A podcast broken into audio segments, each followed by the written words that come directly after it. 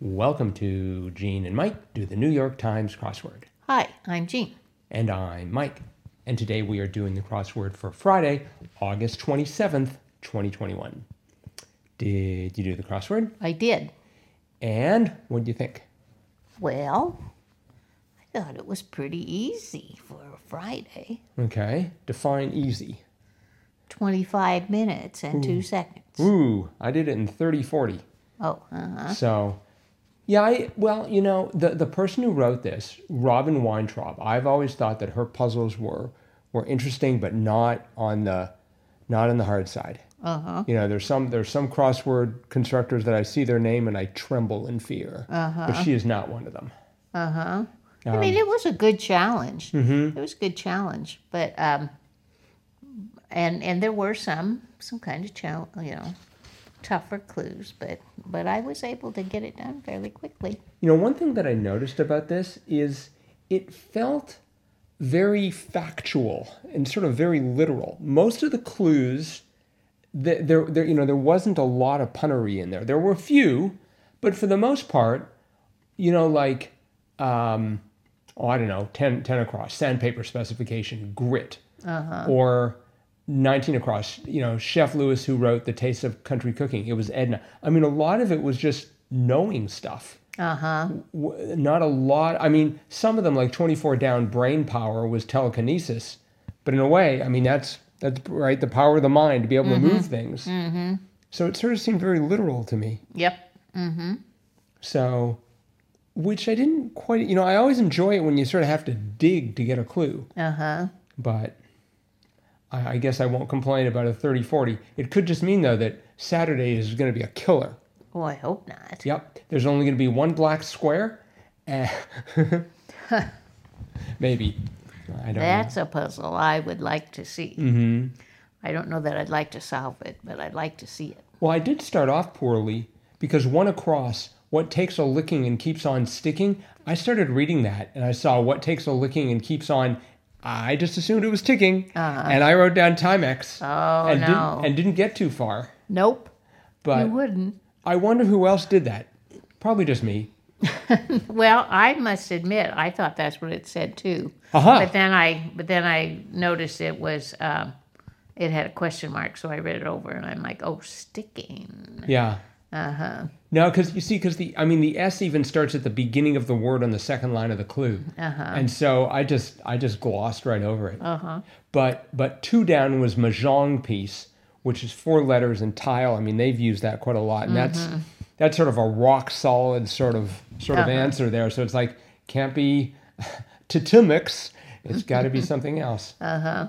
Well, uh, under right under that, 14 across, choreographer who posthumously received the Presidential Medal of Freedom in 2014. I put Fosse, Bob Fosse, but then I had an S and an F. I got stamped right away, but mm. then I put Fosse, but it was actually Ailey, Yeah, who I don't know. Alvin Ailey. Oh, okay. Yeah, he's a choreographer. The one beneath that, Stargazer's Need. I, I tried for telescope Oh, to start, too. but then it turned out to be clear skies, which Yes. was which was fun. Yes, uh huh. And the one the one beneath that I thought was sort of a little crass. Hookups for a camera, sex tapes. Uh-huh. It's like, okay, that was the one. I guess that was supposed to be the funny clue. That haha. was the punny one. Yeah, Yes. Uh-huh. don't know. Um, Well, a six down, that was sort of clever. Stuck up couples at weddings, right. the cake toppers. You know, I started thinking about that right away, though. When I, I just thought of, I thought it had something to do with with with the figurines on the cake. I don't know Oh, why. huh. Just maybe because I maybe because I had the K of clear skies, and so I was thinking, oh, it's cake, something to do with cake. Uh-huh. Um, I did not know six across immediately bars that close. It's like all of them, but it turned out to be coda. Uh huh. So Well, that's, you know, that's in music. You Yes, always play yes. to the coda and then you play the coda at the end. Yes. hmm Yeah, I thought that was rather clever. thank you for decoding that for me. Uh huh. Um, first, and, and, and then that D of coda ran into first word in a classic song from the sound of music. So I started thinking, the hills are alive. so I thought I thought the answer was the. Oh. And it's just like, what a great clue, the answer to which is the. but it turned out to be doe. Yes. So that's so wrong song. Uh huh. I thought the hills are alive is sort of classic. Uh huh. Now, did you know 16 across, Greek goddess who could turn water into wine? I didn't know the name. Onyo. On- Onyo? I do know O E N O. Don't believe that's supposed to be pronounced in English. Uh-huh. I mean, it's just like uh, enophile, the um, Yeah. you know someone who loves wines. Uh huh. Well, I figure, yeah, that's where the root came from, but um, I had never heard of that goddess. No, I mean, there's Dionysus, right? Isn't isn't that the, the sort of the the person who's always partying? Yes, But- that's the god of wine. Right. Mm-hmm. So this is the goddess of wine. I guess so. What if they ever got together? Well, and- I don't know if it's the goddess of wine. It's just the Greek goddess who could turn water into wine. oh. Okay, so maybe she was a Greek magician or something. Yeah. A Greek goddess slash magician. Mm-hmm. Got invited to a lot of parties uh-huh. where Dionysus was probably sloshing out the wine. No doubt. Um, Let's see. Yeah, I uh everywhere I looked it was it was pretty like I mean, although 27 down view from the Oval Office, I thought Rose Garden. Oh, me too. Oh, really? Okay. Uh, by the way, for the record, uh, listeners, uh, Gene and I always do these crosswords independently, so we're not influenced by one or the, or the other. Yes, that's true. So, but I mean, it, it sort of made sense, Rose bushes. right? That was the that was the correct answer. Uh huh. I thought 40 across was interesting. Product whose name comes from the French for without caffeine, and it was Sanka. Right. That was a mainstay at my grandmother's house. When mm-hmm. whenever we go over there, she'd always make Sanka. Always seems like a waste if you're gonna have coffee. You might as well have caffeine in it. Yep. Um, I like I did like 41 across as long as we're on the subject before I forget. But again, there's another example of something that was just like, yeah, what else is it going to be? Uh huh. So, mm-hmm. although it did take a bit. And then 44 down, oh, I am fortune's fool, speaker Romeo. Uh huh. I so I never I don't think I studied Romeo and Juliet in school, I'm embarrassed to say. Mm-hmm. Did you? Well, no, I didn't. But my mother was the English teacher, and and um, I just decided I couldn't I couldn't take English with her as the English teacher.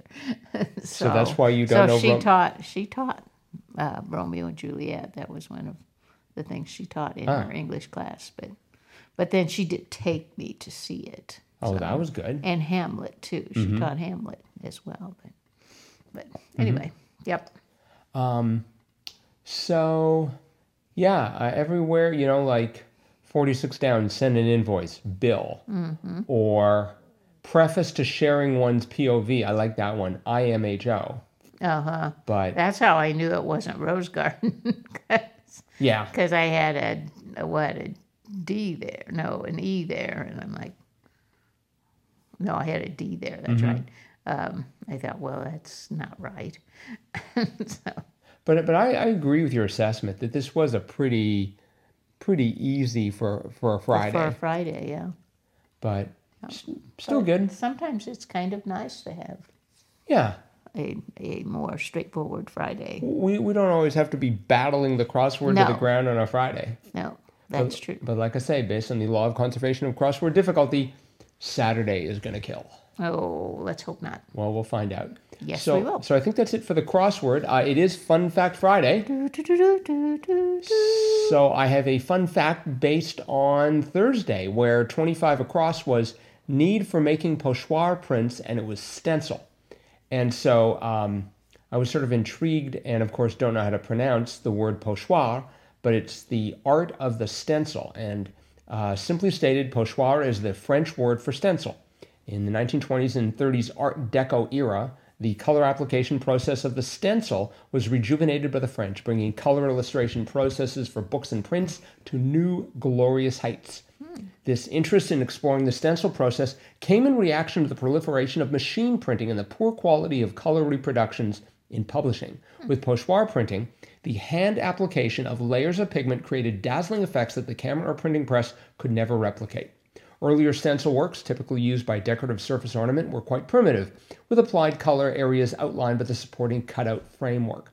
New experimental techniques in pochoir refined the process using multiple layers of color applications for a single print.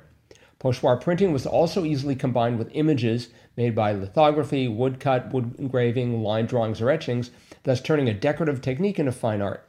Jean Saudé, any relation? I don't know, was one of the foremost artists to explore and promote pochoir techniques, and his treatise, Traité des luminaires d'art au pochoir, published in 1925, did much to further this art form. So I, I tried to find this book. I can't pronounce it, but at least I could try and do a search for it. It's the mm-hmm. it's the treatise on the art of the stencil, uh-huh. and I just because I'd love to see it because the pictures are just glorious, but I can't find it anywhere. So um, I suspect it's it's like this really rare. It's you know probably locked up in bank vaults somewhere. Uh-huh. But um, anyway, listeners, if you get a chance, you should um, uh, just Google Jean Saudé. That's J E A N, and Saudé is S A U D E, and um, you can read up about um, Pochoir and and his treatise on the subject. Very interesting. Pictures are just gorgeous. So I think that's it for today. Then. Okay. Thanks everyone for listening. Hope you enjoyed today's podcast. And we'll be back again to discuss the killer crossword that's surely going to be popping up in about seven minutes. And we'll be back to talk about it tomorrow. Bye bye.